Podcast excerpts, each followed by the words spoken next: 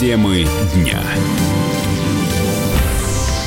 Вы слушаете радио «Комсомольская правда» в студии Валентин Алфимов. А, в России вступил в силу закон об устойчивом Рунете. Он должен сформировать на территории страны дублирующую резервную инфраструктуру. Это нужно для бесперебойной э, работы российской сети в случае, если отечественные операторы связи ну, по каким-то причинам не смогут подключиться к зарубежным серверам.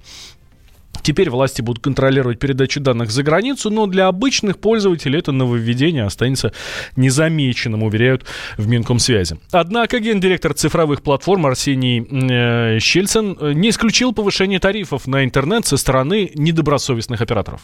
Этот э, закон можно сравнить с безопасными ножками на табуретке. Много чего в мире говорили о том, что SWIFT нельзя отключить, о том, что это международная организация, о том, что а, крупнейшие IT-бренды не отключают по политическим причинам сервисы. Но вот, собственно, за последние три года мы все повидали, когда под э, неким прессингом реализуются такие проекты, которые до этого сложно было представить. Вот этот закон – это дополнительные ножки, которые не обязательно должны функционировать функционировать в полной мере постоянно, но, по крайней мере, наши оппоненты или партнеры, они будут понимать, что этот сценарий не сработает у них, его не нужно применять. Конечно, это новая технология. На данный момент мало кто понимает, сможет ли она на 100% эффективно сработать, но, по крайней мере, вся экосистема исполнителей и регуляторы, и операторы связи, которые будут это реализовывать, они все заинтересованы, чтобы пользователи а, не получили никаких ухудшений связи.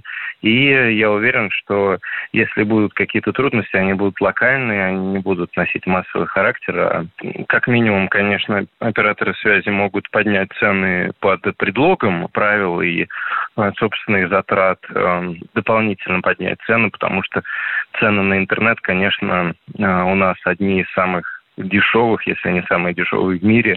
Но я не думаю, что это будет очень сильно, и мы как-то э, начнем э, грустить из-за этого. Генеральный директор компании «Закурион» Алексей Раевский предполагает, что могут быть сбои в работе интернета.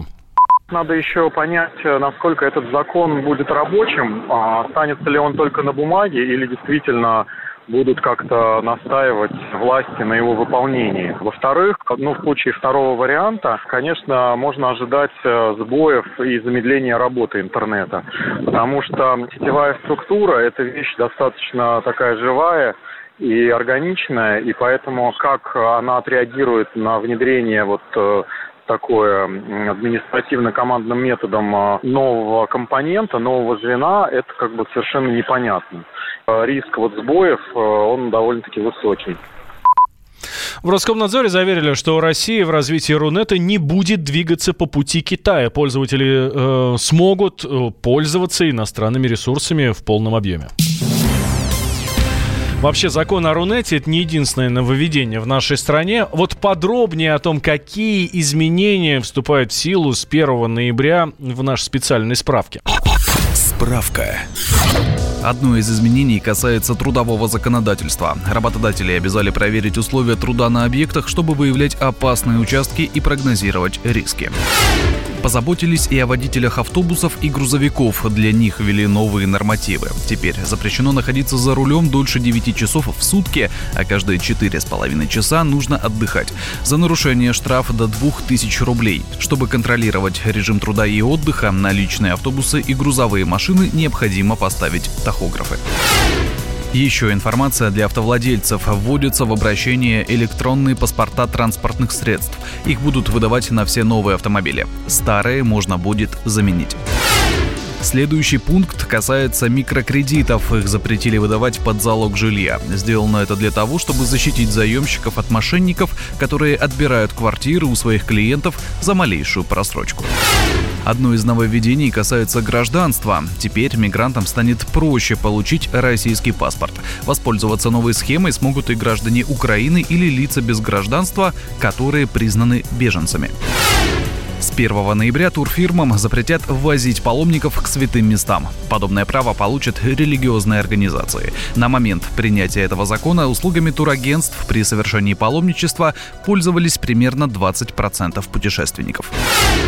Россияне не смогут анонимно пополнять электронные кошельки. Теперь для этого нужно использовать банковский счет, хотя до вступления закона в силу пополнить онлайн-кошелек можно было наличными через обычные платежные терминалы. С этого года больше 300 жителей Калининградской области э, получают от 1 до 10 тысяч рублей наличными. Просто так. Ежемесячно. Это так называемый безусловный базовый доход. Эксперимент по его введению недавно расширен на весь регион. Ранее он действовал только в одном населенном пункте, в прекраснейшем поселке Янтарный.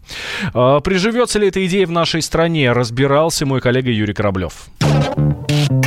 Безусловный базовый доход – популярная сейчас идея. Государство должно обеспечить всем своим жителям минимальный заработок без необходимости обязательных работ. Можно тратить на что угодно и ни за что не отчитываться. Каждую неделю право на получение такой выплаты Калининградской области выигрывают новые 11 участников. Руководитель проекта Денис Баталин говорит, что организаторы хотят понять, насколько жизнеспособна теория безусловного дохода в России и готовы ли к идее общества. По словам Баталина, раздача денег может спасти людей от массовой безработицы из-за автоматизации труда. Если для России безусловный базовый доход – это что-то новое и даже отчасти фантастическое, то в мире такая практика есть. Эксперименты с выплатами проводят 70-х годов. И только в этом десятилетии, когда искусственный интеллект все чаще стал вытеснять человека, эти опыты стали действительно массовыми. Италия, Кения, Уганда, Германия, Канада, Индия уже выплачивают базовый доход части населения. Но пока нет ни одной страны, где деньги получают все без исключения, как это предполагает сама концепция. Так, несколько лет назад Швейцария идею раздачи денег вынесла на референдум, но народ не поддержал. Концепция безусловного базового дохода все чаще обсуждается в связи с проблемой вытеснения людей роботами. Поэтому рано или поздно государство будет вынуждено вводить его, считает основатель компании по производству андроидов Олег Кривокурцев через 50 лет. Мы увидим множество устройств, а именно а, значит, беспилотные комбайны, беспилотные трактора, беспилотные самосвалы. Ну и, конечно же, на дорогах появятся беспилотные автомобили, беспилотные фуры. Это все э, значительно ускорит логистику и ее удешевит, и, и будет падение цен на продукты питания. И, конечно же, это приведет к тому, что будет безусловный базовый доход. Большинство людей окажутся на вершине пирамиды Маслоу, будет скачок в искусстве, в культуре. Это позволит людям освободить время и позволит людям больше заниматься спортом, своим здоровьем и качеством не станет их, в принципе, жизнь.